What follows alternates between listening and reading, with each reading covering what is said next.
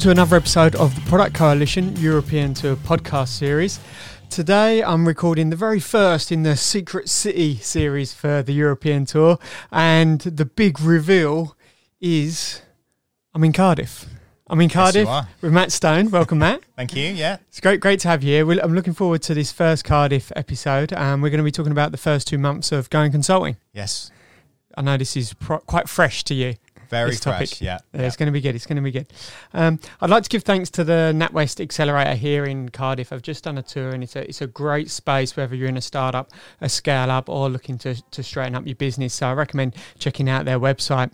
Now, this tour and every single episode of the Product Coalition um, European Tour i- is all dedicated to raising awareness and funds for the bushfire affected communities and wildlife of Australia. Uh, if you enjoyed this episode, please show your support to these amazing causes by visiting bushfire.productcoalition.com. Or if you'd like to know about the tour as a whole, head over to tour.productcoalition.com. So I'm originally visiting five cities, six with this bonus city being being Cardiff, and I'm traveling to meet product leaders and professionals all around Europe to gain insights, and knowledge, and really share as much as I possibly can from these people back to the global community. Now, before we give a get started, I need to give a huge thanks to the following brands and individuals who have been major donors to the tour fundraiser. Um, first up, I've got UserPilot. UserPilot is a code-free user onboarding and adoption tool designed especially for product management teams.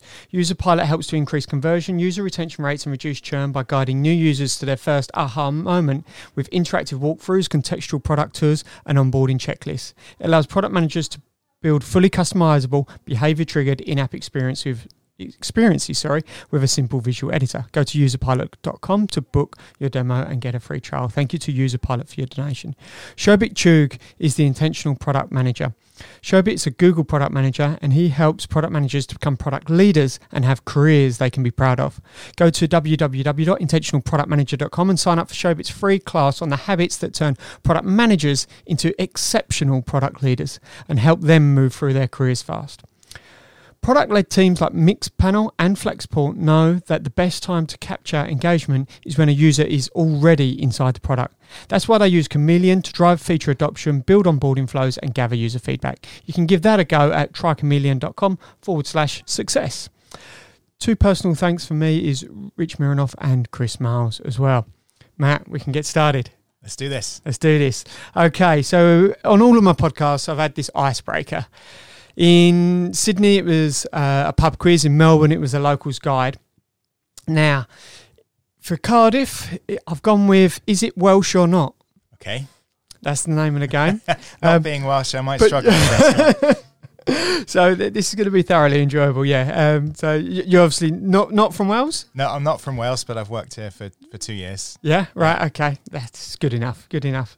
Um, okay, so the, the fir- we've got two products. First up, um, well, one's not really a product, but anyway, first up is the microphone. Is it Welsh or not? Gosh, Is it invented by a Welsh man or lady or not? that sounds obtuse enough to be true, so I'm going to go true. True. You're right. Ah, according to my trusty source, the internet, which says, of course, Edison invented the idea of a microphone when he placed the carbon telephone transmitter inside a telephone and therefore transmitting vo- the voice. But David Edwards Hughes from Bala, I'm hoping I'm pronouncing that correctly, refined the idea of a microphone as a way of electronically transmitting an acoustic signal and paved the way for the modern microphone that we're using today. There we go. great. All right, next up is the eight hour workday. Gosh. Um, I'll say false. Why? Um, it just feels like an American thing. America, you think? Yeah. Yeah, the eight hour day. Yeah. Are you saying the Welsh don't work hard Well, they definitely work hard. yeah. Yeah. I mean, they play hard as they well. work so hard they would never want an eight hour day. Just give me some more hours. I'm not Uh, going yeah. home until Yeah, I'm done. Um, so you'd be right by saying it's not Welsh. It's actually Australian. Oh, that's interesting. Okay. In 1856, the Aussie stonemasons took action to ensure a standard eight hour working day, which then became recognised world- worldwide. If only they had demanded a six hour workday instead. Oh, quite. Quite. But um, we actually celebrate that in Victoria. We have Labour Day, which is a, a bank holiday to celebrate, um, defining that. Um, and last up, Matt, we've got some Welsh vocabulary. Oh gosh. Okay. Is it is it a Welsh word or not? okay, I'll try not to insult anybody with this one. In two years, I'm hoping that you've integrated yourself into the Welsh yeah, society. yeah, you know. absolutely fluent. Yeah. all of the road signs. okay, the first word is cuffungal. You know, like put on your cuffungal. Is that a Welsh word or is it not? I'm going to say not a Welsh word. I won't ask why. um, you'd be correct. Ah. I made that up in the coffee shop this morning. It's very good. Um, the next one is a is a goody hoo. Goody Who, I think is true. Why? That's just ringing a bell somewhere. Yeah, Yeah. like go check out the goody. Go. You'd be correct. oh, it is. It's Welsh for owl. Oh, okay. And um, what about um, pick me up some Mookleys? That sounds false, but could well be true. I'm going to go. I'm going to go false. False. Yeah. It's true. Ah, Um, Mookleys is, is Welsh for beads or a necklace. very Apparently. good. There you go. Okay. Every day's school day. Now, two, two years in Cardiff. What what's your favourite landmark? What's your favourite spot when when you're in this city? What do you really enjoy? Well, What do you enjoy being most of all? yeah. I mean, if you're a you're a sports fan, um, there's two fantastic stadiums here. I think we were talking about the football team earlier, weren't we? So um, yeah, looks uh, there's a great great sports atmosphere here. I think if you're not into sports, there's also a great arena here as well. Um, they attract probably the best um, in the southwest area in terms of um, you know talents and, and Right. big shows. There's not really another stadium like that for quite quite a large area. So you know if you're in the area, there's usually some some good acts to be. Good sports Yeah, there. yeah. Yeah. Okay. Cool. Um, right. Let, let's get stuck into um, what's fresh for you. The first two months of going consulting. Yes. So, j- could you give us a bit of a, a bit of your background, Matt? And um, before we talk about the last two months for you, uh, what, what's happened before that? How did you get into product? Yeah, okay. So I actually started as a software engineer, um, and know, I've been recovering ever since. Right. Uh, uh, so I spent um, about ten years working for General Electric, Right. Okay. and um, during that time, I was doing all sorts of very heavy engineering. So it was software, but it was also hydromechanical, electrical engineering, and it was all for um, equipment that would go on uh, the seabed, and it was used Right. um, to help with um, oil extraction, so around oil rigs. So very, very deep, very, very specific technology. It taught me a lot about um, how engineering works, not just within the software world, but outside of it, and how those disciplines have to kind of work together. Um, I had an opportunity with those guys to basically go on a fast track into uh, originally research and development management. So Right. I was running projects for those guys, um, all kind of based around large purchases that were being done by oil companies. Um, and during that time, I actually met another product manager that happened to be working for these guys, and it was it was, it was like an instant thing. I think a lot of product managers relate to this, where it was just like, "That's that's me. That's what I want to be doing." Um, so I basically spent the next five years just nagging them to let me become a product manager as as quickly as possible. And you know, to their to their credit, they they gave me a break and they let me do it. I was the youngest product manager I think that they'd ever had at that time. So it was a it was it was a real like like honor and, and credit that they did that for me. Um, and that was in about 2012, 2013. Right. Um, so I spent another three or four years working for the guys that were doing oil extraction, and during that time, um, General Electric then launched a program to do uh, machine learning and artificial intelligence at a global scale across all of the machines that they would sell. Wow. Right. Okay. So it was uh, all based in San Ramon in California. Um, and they, they they approached me one day. And they said they'd like me to be part of that journey that they were going on there, which again was just a fantastic compliment to Yeah. join yeah. that. Um, it was a crazy time. They were spending like I think they were saying a billion dollars a year Right. trying to launch this thing that they were developing. Right. Okay. Um, so, and again, it was just a fantastic crash course in everything about how to launch Yeah. Right. big scale data led products, B to you know, lots and lots of learnings in there. right. Um, And again, in the resources space. Yes, Yeah. it was. Um, it was everything from aviation through to um, Wow. nuclear power, turbines, oil plants, Fantastic. you name it. Yeah, so anything that's got like heavy machinery. Yeah. They were trying to develop a software platform that spoke to and used the data from the machines as opposed to Right. Okay. the the more traditional platforms that you might know about, so Yeah. like AWS and Azure, and those stacks are based on consumer data and how Right. people work. The platform that GE were trying to build was based around how machines would talk to each other, so it was kind of built from the ground up. IoT at an industrial scale. stuff, Yeah. machine Right. to Okay. machine talking. Brilliant.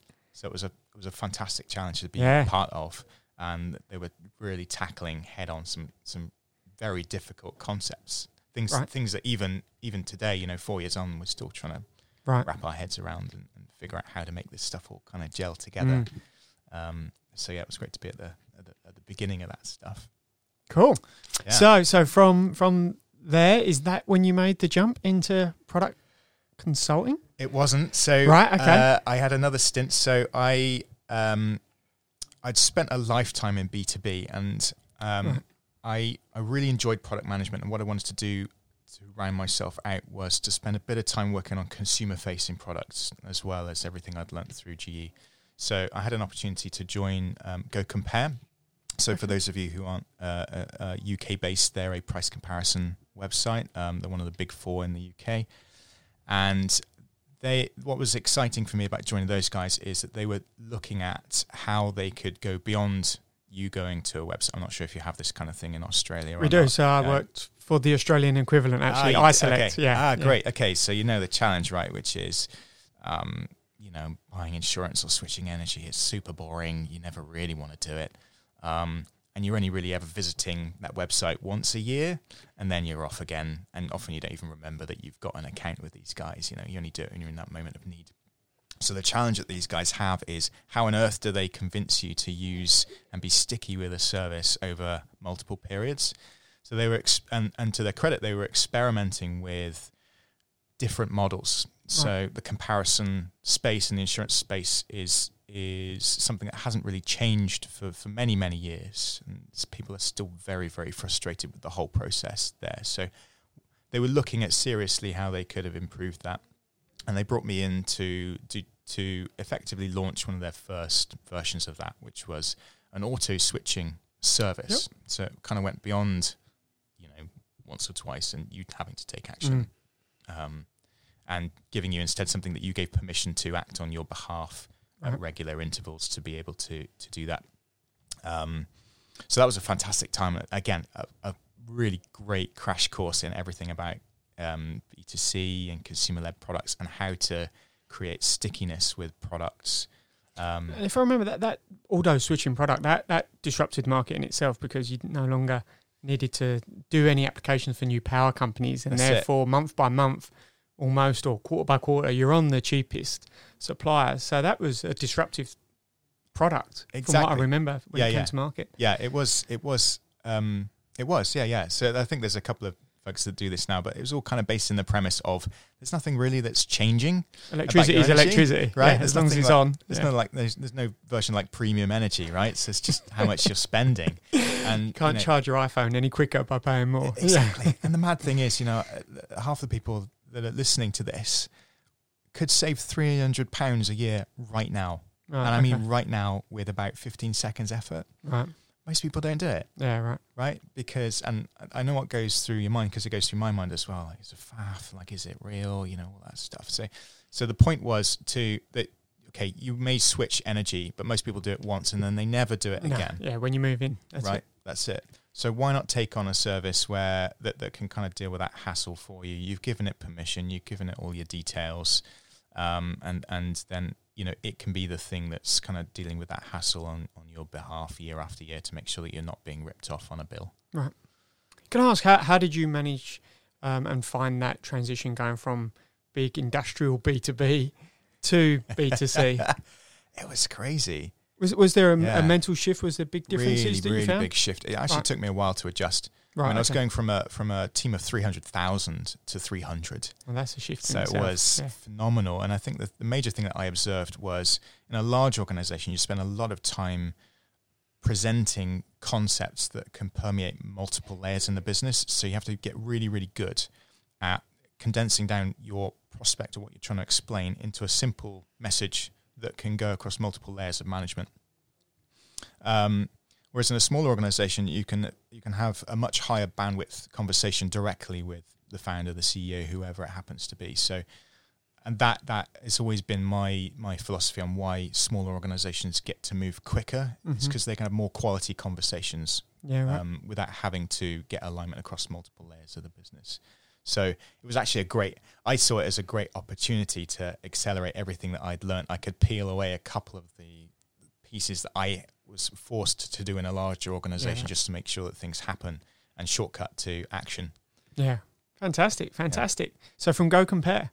So from Go Compare, um, yes. Yeah, so as of two months ago, yeah. Uh, so I I finally scratched that itch, which was that I was uh, wanting to work for myself and I've had a bit of success in the past um, running two small side projects. They kind of went okay, um, but I always wanted to do the, the for that to be my my main uh, thing that I did day to day. Go all in. Yeah, exactly. Yeah, go pro. Um, and I, I struggled mentally for a long time about what product I was going to launch in the market. I was saying to myself, you know, I'm not going to switch out of permanent employment until I find the product, the thing that I believe in enough to quit. And the epiphany that I had was the product and actually everything I could sell was everything that I was learning about product management. It was one of the reasons I got into product management in the first place, is because you get that great exposure to so many working functions of a business. And again, my my my my theory was during that time I'd also get exposure to lots of different products, and that would spark something in me that kind of said, okay, that's definitely the thing I want to do. But actually, what I've what I've come to realize is all these skills that I've acquired are are saleable services in their own right. Um, and I've definitely, you know, through my through through through everything I've seen, actually, product managers very interestingly are well positioned out of out of all the possible disciplines that could get into consultancy. Mm. Product managers themselves actually have quite a natural fit for for consultancies, um, right? Which is really interesting. Fantastic. So, well, what was do you think your your biggest barrier to to making that switch. So it was two months ago. So yeah. this itch must have been there for six months, a year yeah, oh prior. Yeah. Probably you've my been, whole career. Been sitting on it. so what what what happened the day that you decided? What what was it that that just went? Yeah, I'm gonna. I'm in. I'm in. What was that moment? I think it was. You know, when you kind of look through the next year ahead, and you're going, what what is it that you want to achieve? And my journey with Go Compare, although fantastic, was coming to an end, and I had basically a choice as to whether I went out and sought permanent employment, joined somebody else's mission, somebody else's campaign. And I was sitting back in that moment and going, you know, and looking through the job sites, and obviously it's super quiet in December anyway when you're looking right. at this stuff. Sitting back and realizing actually the the most appealing thing would be something that I could forge for myself. So um, I just kind of went, that's great. Let's let's do it and I think you know very specifically the next step that I took from there was to um, pick the brains of as many consultants as I could. Right.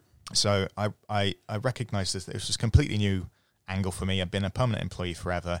I've been thinking about launching products, and I'd gotten pretty good at, at kind of testing ideas and stuff. But I'd never tested the idea of being a consultant myself. So typical product manager wanting data as quickly as yeah. possible and wanting yeah, to lovely. test an idea. Put it for a discovery. That's it. Brilliant. Yeah. And so I uh, very luckily through my network, and again, I'm super gracious for everybody who gave me time, um, was able to secure phone interviews and conversations with about seven or eight well-known consultants in the UK. Right.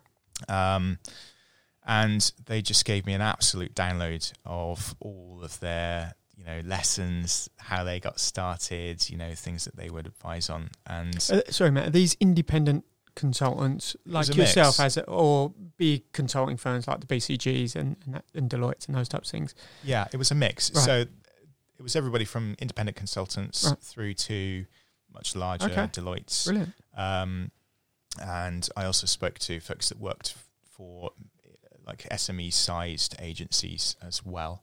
Right. So um, you know, and a mix it in that as well. So product management specialist organizations, but also um, folks that worked inside of a larger group. So product management was an element of what that agency did.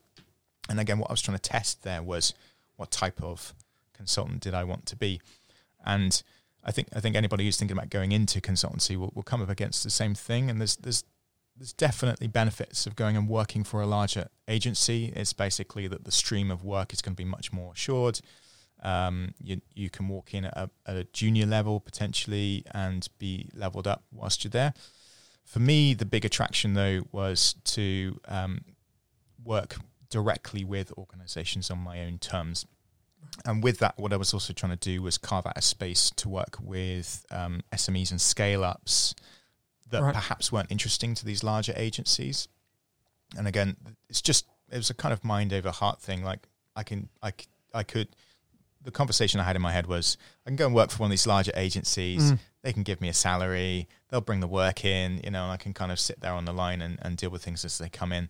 But to me, that wasn't exciting. So my that my heart was actually in, and the mission that I wanted to go on was I want to go and meet and help a bunch of fledgling businesses right. really get their to their potential. Right. Okay. So that's you've been really precise, is what I'm hearing in knowing your addressable market. Yeah. And have you focused geographically as a consultant around the sort of Bristol, Cardiff area in the southwest of England here, or um, have you sort of just gone anyone in UK. Uh, I'm happy to jump on a flight. Is, is that factored in? Because you know, with the software products, yeah, you can do it from anywhere, yeah, as we can, know. But as a consultant, there's obviously a lot of face to face. There is, yeah. Um, and how's that factored into? I think, I mean, the first thing to say is I spent the last two years commuting into Wales from Bristol right. in the southwest, so that was about hundred miles round trip. So, right. um, as I'm only two months in, I'm taking advantage of the fact that I don't have to have a commute right now, yeah. or at least not too often. Um, so I'm focusing on businesses in Bristol at the moment okay. um, for two reasons. They're on my doorstep. My network is here as well. But my intention absolutely is to create something that's transferable regardless of the geography. Um, and certainly there are lots of exciting hubs in the UK alone of, of, of spaces where very interesting companies are starting to grow up. So take Bristol, for example, which is just across the, the pond here. Um, uh, there's something like 10,000 technology companies there. Mm. So that, and they're attracting um, investment at a level which is only um, really out- outnumbered by London. Right. Okay. So there's this. Int- uh, so London is very very well established, and I think people know London well mm. as a as a centre of innovation. But there's a great movement happening right now where that innovation and those best practices are starting to come out to some of the larger um, uh, uh secondary layer um, cities in the UK. Yep, yep. So uh, like Bristol, Cambridge. Yes, Manchester. Yeah, you know, right, these okay. kind of big places. And uh, Bristol, uh, correct me if I'm wrong. From memory, um, is the home of aerospace in Britain, like Boeing. Yes, or someone. Uh, they. Um, oh, I'm gonna have a mind blank now. Sorry, it's uh, not Airbus. part of the quiz. Airbus. Airbus, right? There we yes, go. Yeah. Yes, so um, yes, so the wings of the A380 were made right, okay. Bristol, so they did all of that heavy engineering there. Right, and they they have a they have a aviation space and a heavy industry space as well. So that's where I worked with um, General Electric as well. They do a lot of stuff with um, carbon composites. So they've got the National Carbon Composite Centre in Bristol, right, as well. Um, and they've got so they've got the large centres, but they've also got a great collection of incubators, much like Cardiff does as right. well, where you find these SMEs and um, scale up organizations that are looking for that support to kind of get to the next level. So great, great. If I kind of encompass the whole southwest of England and Wales area, there's a great nexus of um, very exciting things that are happening here at the moment, and there's a great opportunity to, to help a bunch of companies um, in, the, in the kind of work that I'm doing. Would I be correct in bringing up Isambard Kingdom Brunel yes, and connecting him to Bristol as well? Yes, oh, yes. There, there, was an innovator. he was. yes, yeah. I was actually trying to find some great quotes of his to use as uh, some content that was. Should have done the quiz on Bristol, not Cardiff, at the start, and you would have nailed it. um, so, c- can you tell me, talk to me a little bit, Matt, about um, uh, how do you differentiate yourself as a consultant when, yeah. when you're getting face to face or, right. or meet, meeting people? Yeah, you know, I think about that challenge more in terms of like any product, you've got to make sure that you've understood the problem correctly about what these businesses need to achieve. You can imagine, particularly in the world of consultations, they are being barraged day in day out by the Deloitte message. Um, you know, that you know, even, they're also kind of getting management consultants. So consultant can mean so many different things. Yeah, right. So what I spent a lot of time refining with talking through consultants and also talking to business owners was what are the problems that these kind of organizations are having? And therefore where would product management add a lot of value really really quickly? So it, it's it's perhaps not surprising but it's all kind of in the space of they they've achieved first wins potentially with what they're doing. So they may have a couple of customers let's say 10 20 customers in the b2b space maybe a couple hundred or thousand in the b2c space. But they really are unclear about how to get that to a thousand in the B2B space or a hundred thousand to a million in the right. B2C space. And not only are they unclear about what the proposition should be, they're, they're unclear even how to kind of s- start to address that problem. Like, how do they even test without risking everything? Because an SME is so close to the wire in terms of cash flow all the time.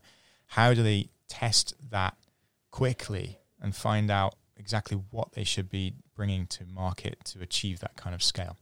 So because of that, I've kind of taken all those kind of best practices that that we as product managers get to know really, really quickly um, around validation, around A/B testing, around user interviews, and repackaging that with language that a business owner would understand right. in terms of the problem that it solves for. So, for example, let's say that there is a challenge of an organization which um, has a beta that they've created. Um, and I'm going to use a B2B example just because that's more of my background, right? So, so they've they've created a product and they've won two major projects, and those major projects now are consuming 80% of their development resource. Right. And these projects are now asking for custom features. So what's happening is that they're developing effectively a project and a bespoke solution for that one customer.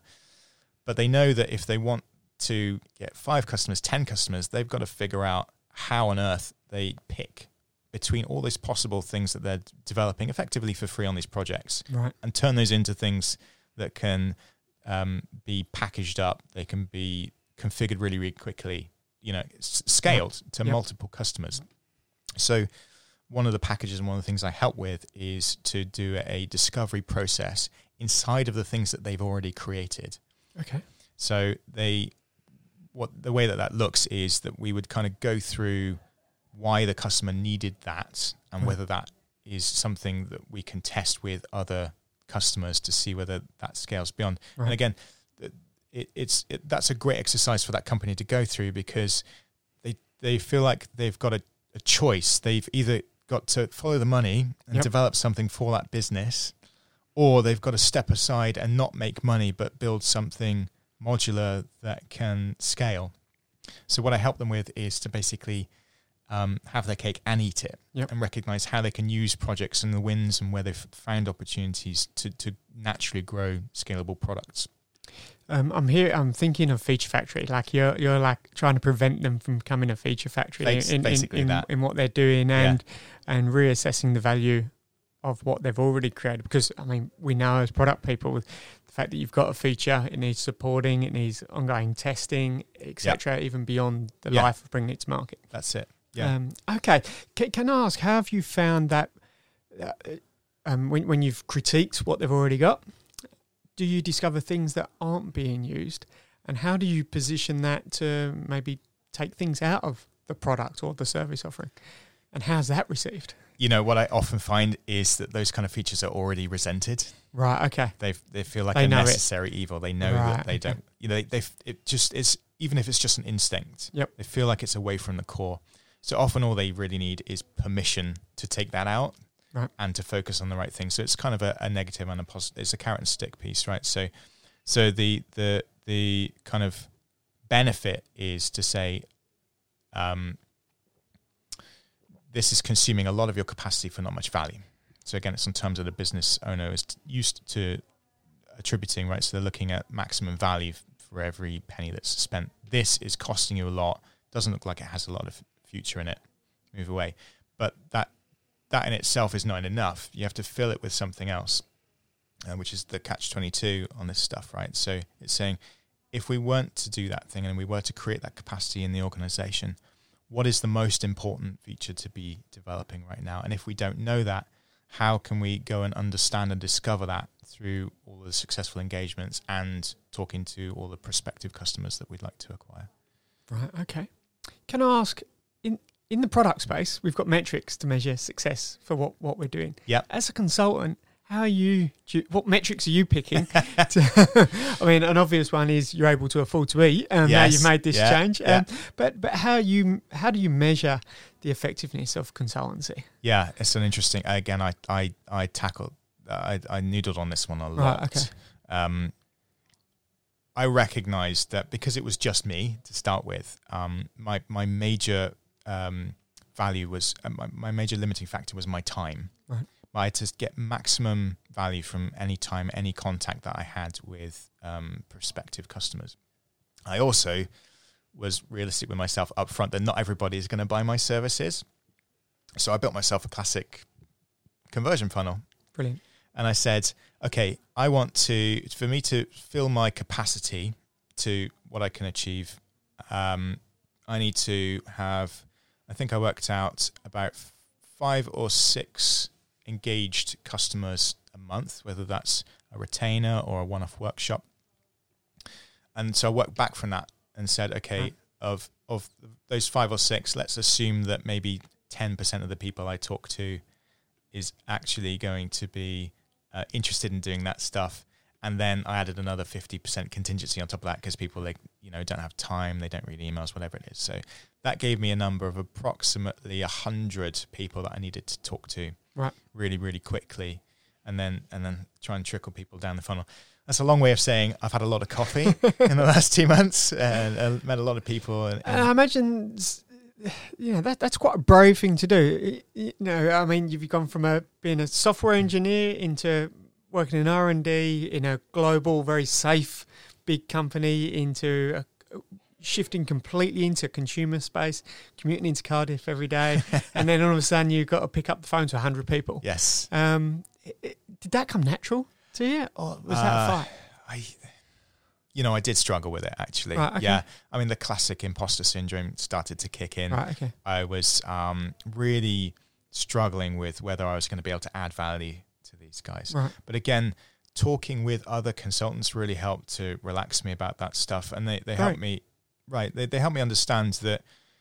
Um, you know, some of the concepts we talk about in product management are, are very, very sophisticated, and they're at a level where if you're not in the world of product management, they almost they, they, they, don't, they don't they don't make sense to people who look at product management from the outside.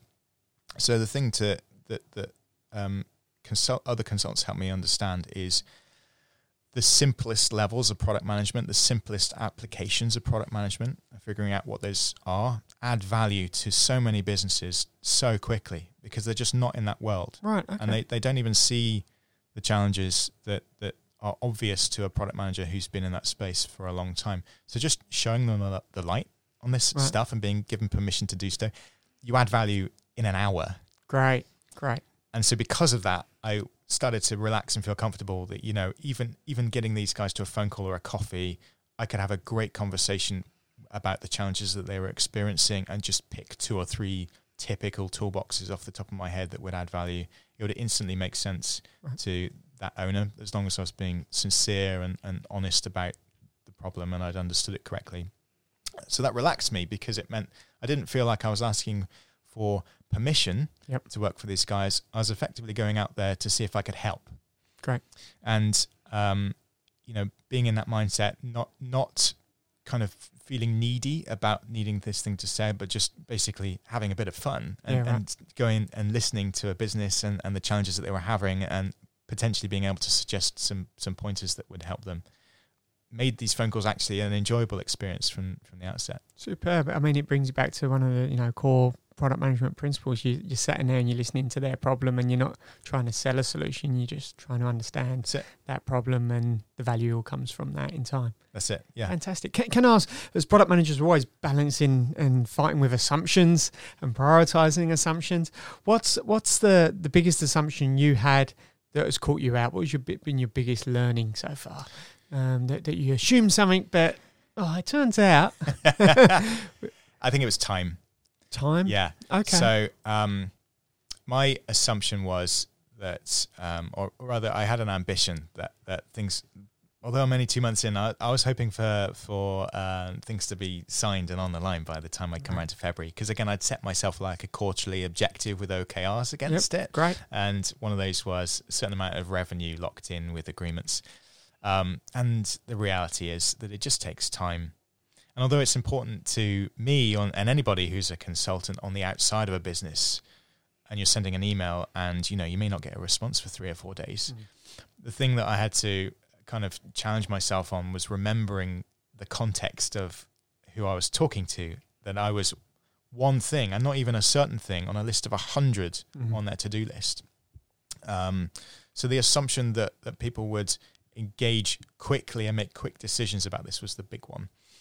Um, but again, I tried to turn that into a positive thing, which was to say, what can I do to um, help promote this up the priority list right. for prospective customers, either by being much clearer on the value or right. clearing blockers as Fantastic. to why they couldn't engage with me right now. Right. And again, that, that helped a lot with, with some of the some of the um, companies I'm now able to work with was to either you know provide them with toolkits over email or simplify the engagement to a quick phone call up front rather than a full workshop. Those kind of things meant that I had an engagement of sorts, and they and, and more importantly, that customer was able to take action as quickly as possible around these things. Fantastic, fantastic. And what's next for you? Well, so being, being a product manager, obviously the world. Um, got a road, got a roadmap. yeah, got a roadmap. Yeah, so you know, I think I think the big question for me is how this scales beyond me. So what's going through my mind at the moment is, you know, do I start with an affiliate model where I find other like-minded product managers who are looking to take that leap out of permanent employment and kind of go their own path? Um, do I potentially take on employees as well? And my big frontier for sure is about how I take everything that's in my head in terms of all these lessons I've learned and turn that into something that's transferable, something that, that doesn't require me to be in the room to convey that value to, to a customer. Right. Fantastic. Fantastic. Look, Matt, I massively respect anyone who puts himself in a vulnerable position, and you certainly have by taking that, that leap. So I wish you the, the very best. Thank you so much. It's been awesome to chat through. I know that it, there's many product people that have either been in product a long while or or less than a year that um, consulting opportunities either come along or they start to think about it and or they've moved to consulting and then want to move back yeah. and yo-yo between the yeah, two yeah. but um, i think this is going to be a really valuable episode for the audience so thanks for sharing everything and um, yeah best wishes for the year ahead. Thank you so much. Thanks. Thanks everyone for listening to this episode. Um, thanks to Matt Stone for, for joining me and talking through his first two months of going into consulting as a product manager.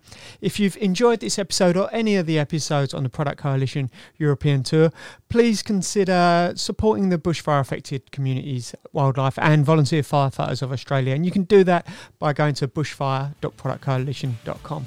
Until the next episode, thanks for listening. Cheers.